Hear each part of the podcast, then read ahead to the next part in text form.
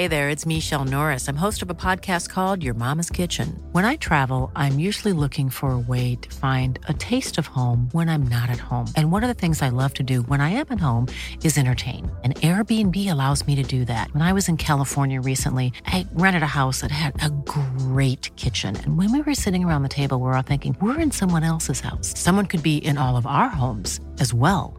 If you have a home, but you're not always at home, you have an Airbnb. Your home might be worth more than you think. Find out how much at airbnb.com/slash host. The Dogs in the Car is this powerful and intimate collaboration between Tami Aftab and her father Tony.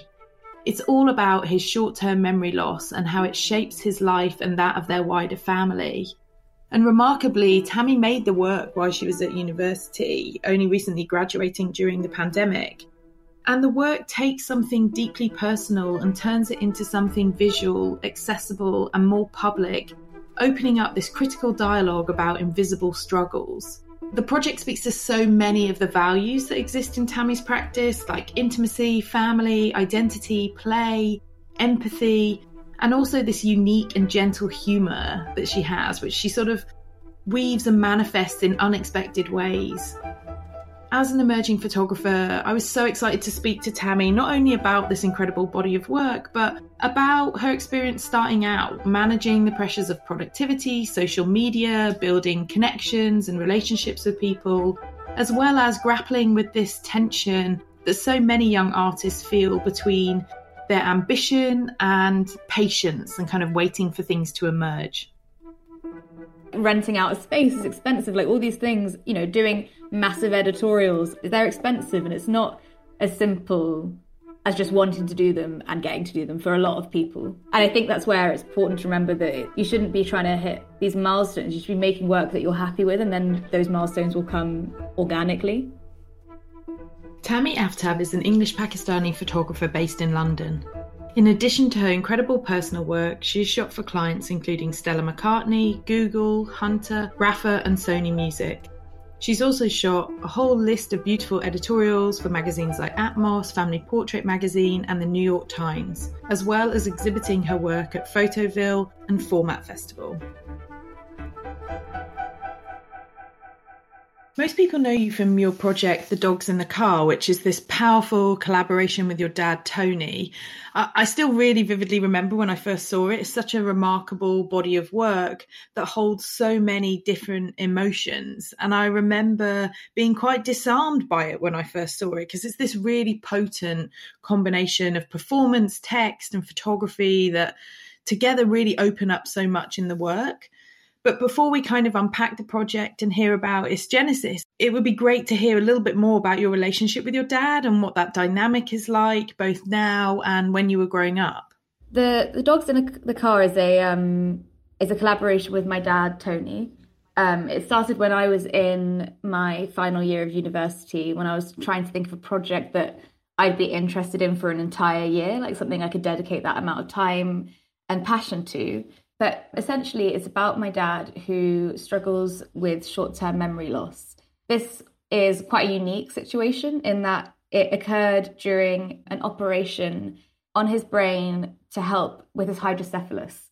And hydrocephalus is a buildup of fluid. Um, so, what the doctors were trying to do was essentially create a tunnel to allow that fluid to flow easier to stop migraines and dis- disorientation and all the issues he was having. But during that operation, by accident, they damaged his short-term memory. So it's it's quite unique. It's not dementia or early onset dementia or anything. It's um it's simply like an accident in operation. So he kind of struggles to have short-term memory now. Yeah. He's completely got his long-term memory, right? Yeah, so he's completely got his long-term memory. And short-term memory is something that I think we all understand. It's not like it, like long-term memory is something that we can't even imagine not remembering, you know, who someone was or whatever. But short term memory is things like going to the shop and thinking, God, what what am I here for? And walking upstairs and being, what, what did I come up these steps for? And we all have those moments. It's just so frequent and repetitive. So yeah, it's it's more that in his day to day life there are struggles that he has. You know, he, he has to take a lot of medication for his variety of illnesses and it's about remembering to take that medication, for example, or remembering to take the keys out of the front door, or remembering to turn off the oven. There's like the small things that we all probably panic about, but we know that we will remember to do um, on the most part. But that's something that he fears about forgetting every day. What motivated you to make a project about this? And then how did the collaboration between the two of you evolve? At first, I wasn't really going to do this project. I started it in my second year of university. Um, and it was very, very much focused then on creating light around his illness specifically, and nothing to do with our relationship or about humor, etc., or coping mechanisms. It was just about his um, short-term memory. And I used to have sit down kind of conversations with him, with my sister and my mum, and kind of try and capture on video the moments when he forgets. You know, those those like capture on his facial expressions, on in his in the dialect because it's something that I grew up with, so I don't really notice it. So it took me kind of watching it back and being like, oh yeah, that's that's where it's not normal. But I actually found that project with the videos quite uninspiring. I found it really difficult, and it, it didn't feel like me. Uh, that in the way I was doing it, in the things I was depicting. It felt very formal and it felt very, very documentary. So I kind of let that go um, and started on another project. And it was in third year that I came back around to it because I was actually a bit frustrated that I started this project with dad and I just let it stop and I, I wasn't happy with any of it. So I wanted to kind of return to it in the right lens and with the right mindset and and actually just being more ourselves and not constraining ourselves in any way. Yeah, that makes sense. It's so funny when something's so personal like this to kind of have that process of sort of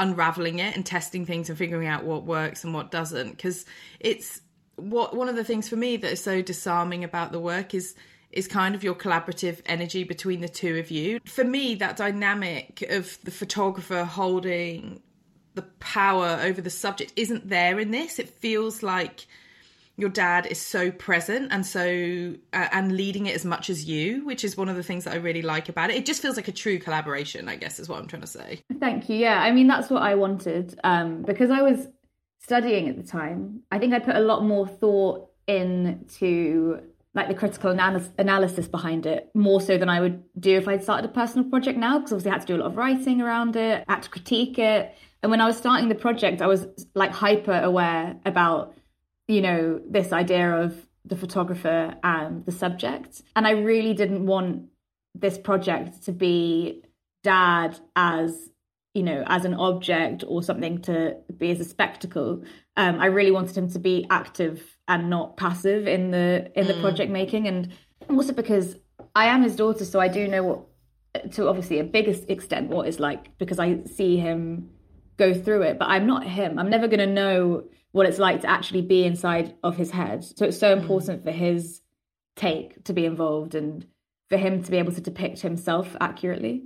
Yeah, it feels like uh, I've said this to you before, but he feels like he's a real genuine performer. Like he, he feels very alive in front of the camera. There's so much there. Like he really wants to express a lot as part of this project. Does he like performing in front of the camera? Yeah, he loves it. It's really nice. He really loves it. I had to do a self portrait with him actually last week.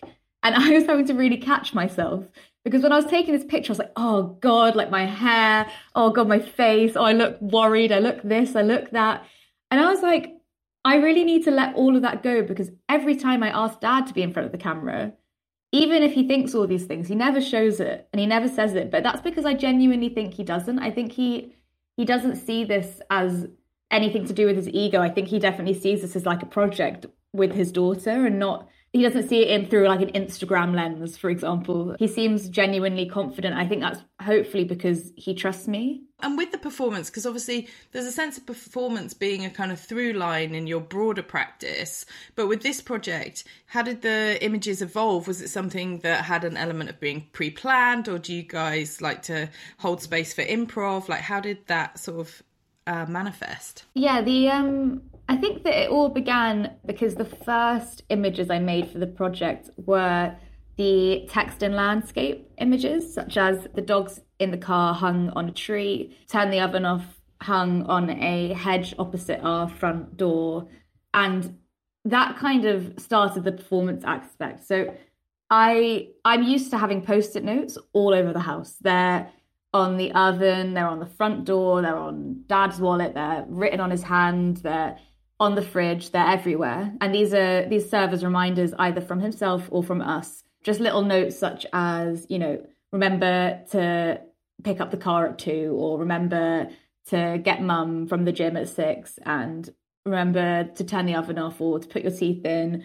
or to take your meds. And I hadn't really thought about how that's not something that anyone else has in their house. Mm. And it was my mum who picked it up. She was like, these post it notes are actually quite interesting because we write on them and then we just chuck them in the bin. They're just scrumpled up and chucked in the bin and we start a new one. And they're very haphazard and personal. And also, no one really sees them unless they come through our front door. They're very private. And I wanted to kind of turn that on its head and take these kind of scribbled, small, temporary post it notes and make it into something bigger and bolder and braver and public. And it was quite a playful thing to do. I, I like cut out all the letters you know, from cardboard and hand painted them. And me and my dad, like, got on his shoulders to string it up to the tree in public. And everyone was looking, I think, expecting it to say happy birthday or congratulations. And it, when it read the dogs in the car, everyone was looking at us like, what on earth are they doing? Um, and I think that kind of process begun this kind of playful aspect and that kind of set the tone for the rest of the project. There was so much I wanted to ask you about that then. Where to start? To start?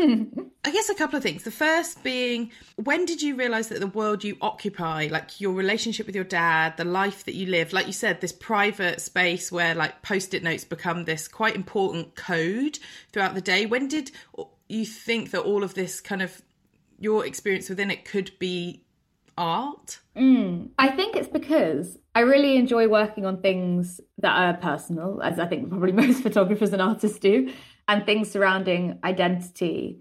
And clearly now, in hindsight, family. And I just wanted to make something that we'd be really proud of and really happy with. And I think that's why the, the videos for me didn't even feel artistic they just felt like documentation whereas this is something that can go so much further it can be turned in so many different ways and I really wanted to make something that was playful and mostly enjoyable. And the only way that obviously I know how to do that is through photo making. Do you think it was difficult for you to navigate being a daughter and an artist at the same time? Uh, yeah, definitely at times. During COVID, I found everything quite difficult. So, dad obviously has hydrocephalus, he has diabetes, he has a He's on a variety of medications for many things, which made him extremely clinically vulnerable during the pandemic, which obviously caused a lot of anxiety. But on top of that, I was actually at the end of my third year when the pandemic started. So I'm a 2020 graduate.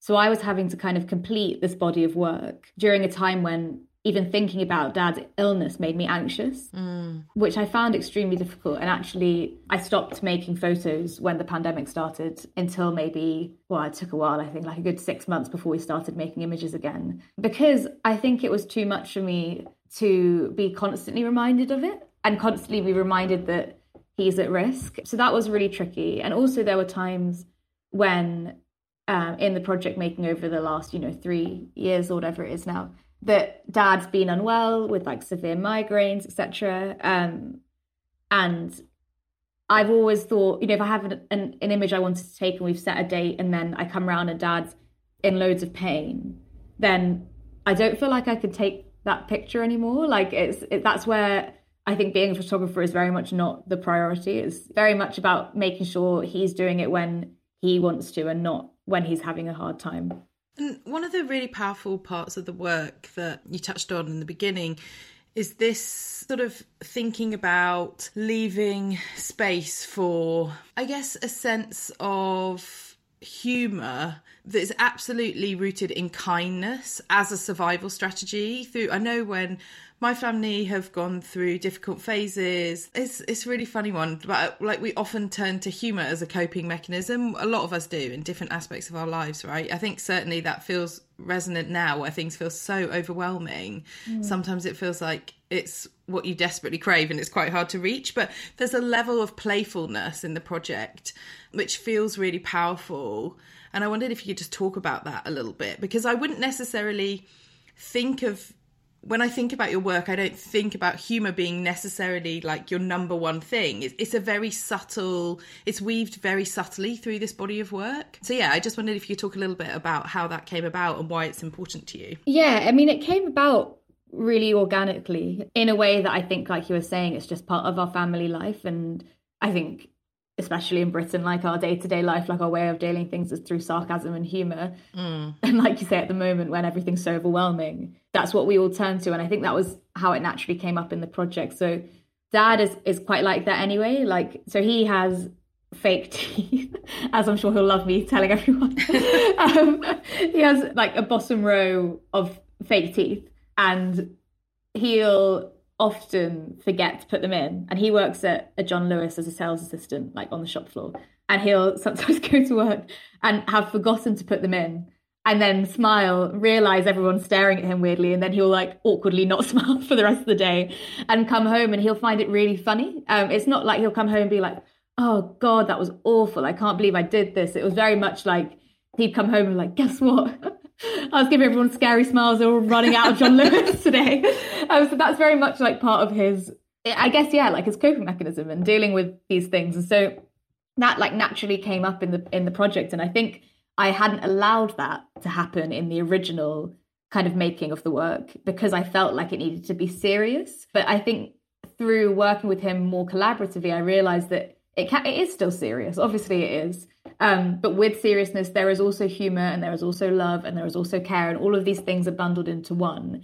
So the project doesn't have to be so constrained to showing what it's like to live with short-term memory loss and more being showing what it's like to be dad mm. through all different aspects of his life do you think there's a level of also thinking about what it means you know you mentioned love there but what it means to care for somebody who is managing all of these different long-term health issues because that comes through for me a little bit as well like we're just so shit at talking about long-term illness and and the infrastructure of our country is so shit at supporting hmm. people mm. with long-term illness but also supporting their families so a lot of the is placed on the family unit or the, the support system that the individual has was it important to kind of bring that to the surface as well in terms of your relationship? I guess i'm thinking particularly with like the text pieces and how you're letting people into the different strategies your family have kind of developed to support your dad. Yeah definitely. And i got i've the project is obviously on the surface it looks like it's just me and dad but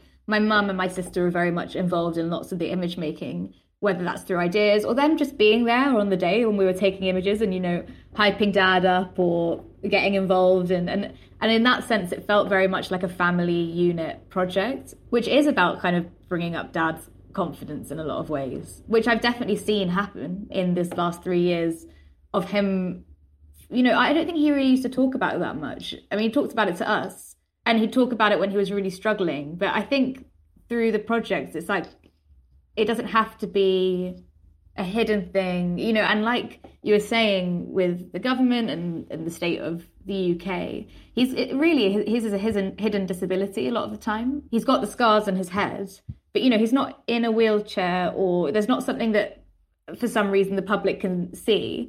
So a lot of the time he does face hardships, you know, like whether that's people not really believing that he needs six months off work, you know, or people not really understanding, you know, getting frustrated at him when he can't remember something they just told him and not, you know, having that empathy. And I really wanted to make sure this project kind of opened people's eyes to, you know, allowing them to laugh with us for a start. You know, it's not mockery. Mm-hmm. Like we, we want, you know, it is funny. We're allowed, you're allowed to laugh with it, but also to understand that it is really hard. Like it is really hard to go about like living with this hidden thing um, and just expected just being expected to you know catch up with everyone else? I think that's one of the things that makes the work so disarming is that it holds so many different emotions in such a genuine and committed way. Like it, it is just not one note in any way. There's a real richness even within singular images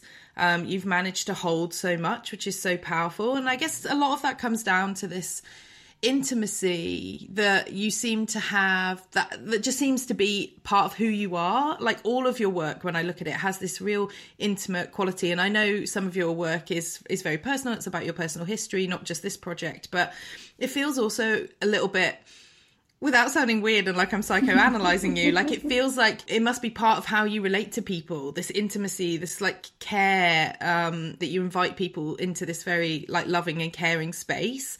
I don't know if like making intimate work is something you're really striving for, sort of like on a conscious level, but it really does feel like it comes through even in your fashion work as well. Oh, thank you. Yeah, I mean, it probably is something about who I am as a person. I I think I worry about other people's emotions too much sometimes. Um, I take on a lot of how other people are feeling, but I think that must be something that comes into my work. Like I want people to feel themselves I want people to feel comfortable around me. Yeah, and I, I do want it to be like an intimate process because in a lot of ways it is like, you know, even in fashion, I think we forget that people are trusting us on how we depict them, and I want to kind of gain that trust, I suppose. There's like a couple of other different things that you've done sort of jumping off this project, but do you see the project being ongoing in its like pure sort of personal work form? Yeah, definitely. I think it's one of those things where I in the pandemic I had to stop putting pressure on myself um to keep creating work because it was too difficult and I think since then life has got really busy. I'm now full-time freelancing as a photographer, so I haven't had as much time to dedicate to solely working on the project in comparison to when I was a student, obviously. But it's definitely not finished. Like it's something I want to continue as and when feels comfortable. But alongside that, it's kind of it's kind of got its own branches coming off. So recently, I did a project with Dad for Family Portrait magazine, which is very much an editorial rather than personal work to an extent. Um, as in, we had a stylist, Adam Winder, who's lovely. But it was it was a um, project about dad's long term memory instead. So, kind of like a side piece from his memories of growing up in Pakistan and the things he can remember from his childhood. So, yeah, it's taking different forms, but it's definitely continuing. And you also are working on a cookbook together, right? Yeah, so that's something we want to do. So, we were meant to go to Pakistan in, well, on Sunday. but because of the floods and everything that's going on out there, we've pushed it back to February. But yeah, that's something we want to work on together. Dad's an amazing chef and he does kitchen takeovers. Like we've got one in Peckham next Sunday and he does market stores and stuff. It's kind of his passion, which he hasn't had the opportunity to pursue full time because of his memory loss. It, it would be too intensive.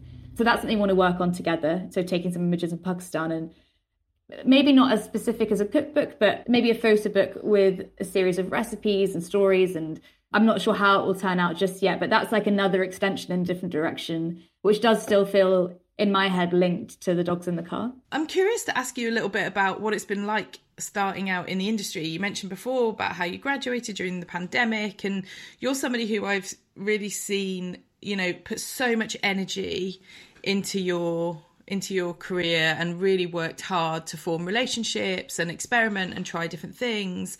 How has it been like, you know, is the industry kind of what you expected when you were a student? It's actually better than I expected, which I think. Oh, that's nice yeah, which is good. Some people I think might say the opposite. I had this big fear in my head that I'd be working in the cafe I was at before I, well, when I graduated for like the next eight years. Like I had it in my head that until I was like 30, I won't be able to do photography. It'll be too hard. I'll have to just work full time in a cafe because it's so overwhelming and so competitive and so difficult to crack um, was what I thought my life would be like after graduating. Which still to this day I feel so lucky that these past two years have been so great and busy and have met so so many lovely people.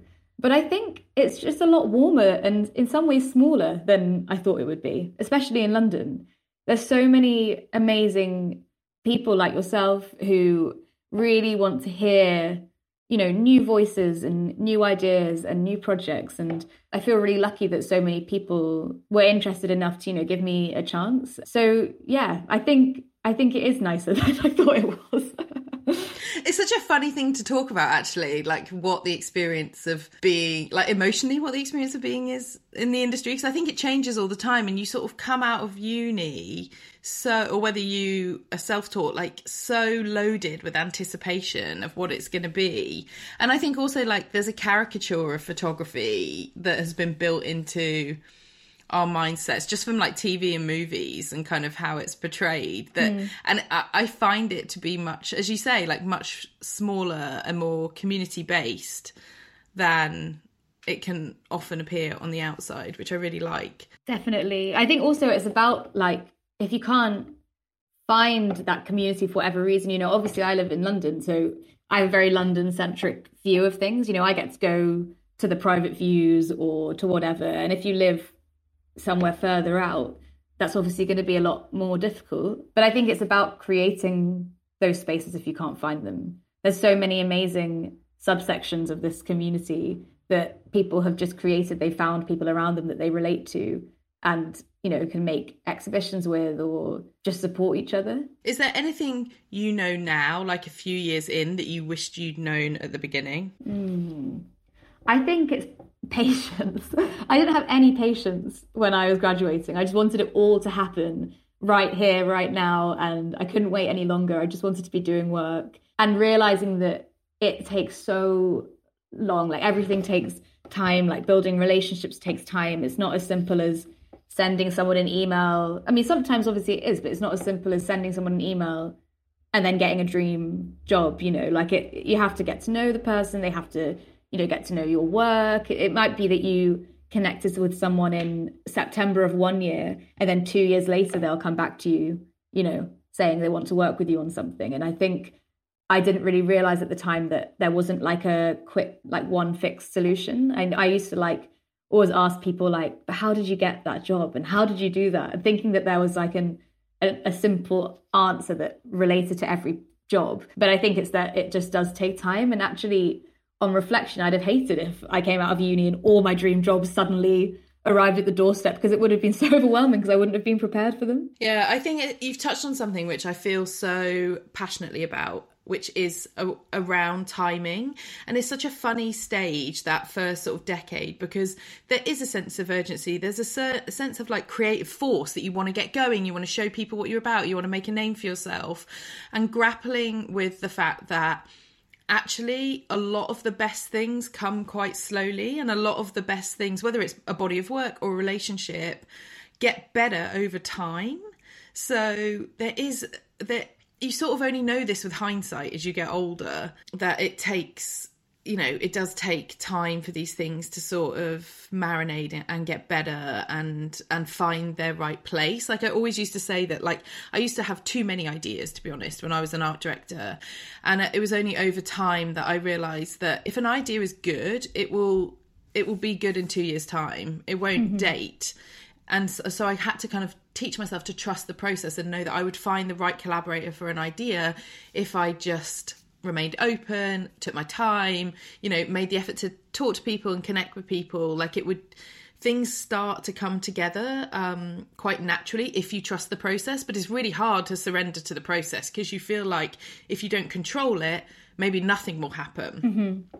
It's such a funny dynamic that, yeah, I'm just endlessly curious about. And I guess one of the things I kind of wanted to ask you which I I didn't have this experience so much compared to you I'm, I guess, significantly older than you, but like graduating and being an emerging talent through the lens of social media do mm. you feel a lot of pressure to have achieved certain things because i know when i speak to people there's a, I, I notice, especially when I'm mentoring and I sort of speak to people en masse over the course of a year, I notice people feel so much pressure to have a book, to be seen mm. here, to like have these particular milestones that I think have been cultivated through social media as being a symbol of success for an emerging or young photographer? Oh yeah, definitely. You do? Yeah, definitely. Even like you're saying like the book stuff, like I remember it was actually like two years ago, I was like, I want to make a book now. I want to have a solo exhibition now. And it's like I had like no work.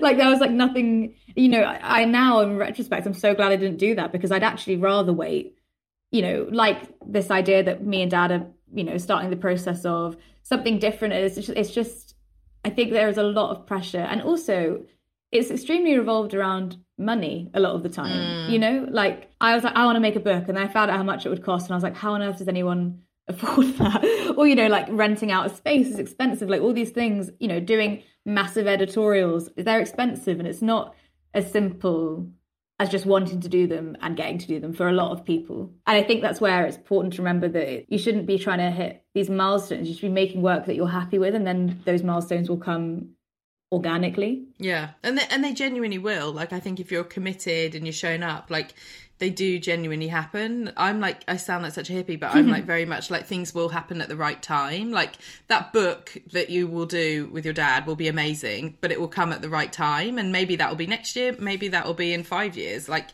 these there's there's a sense of trusting the process which I think we've really abandoned in the face of just the pressure of productivity, capitalism, the, the, pressures of social media and what it means to be a young artist or just an emerging artist in any field, no matter when you start doing it. Like, there's so much pressure to tick all these boxes so quickly, and I think we we sort of abandon our craft in that because actually making good work, like. What's remarkable about this body of work you've done with your dad is that it happened during your studies. Like that never happens. That's so rare.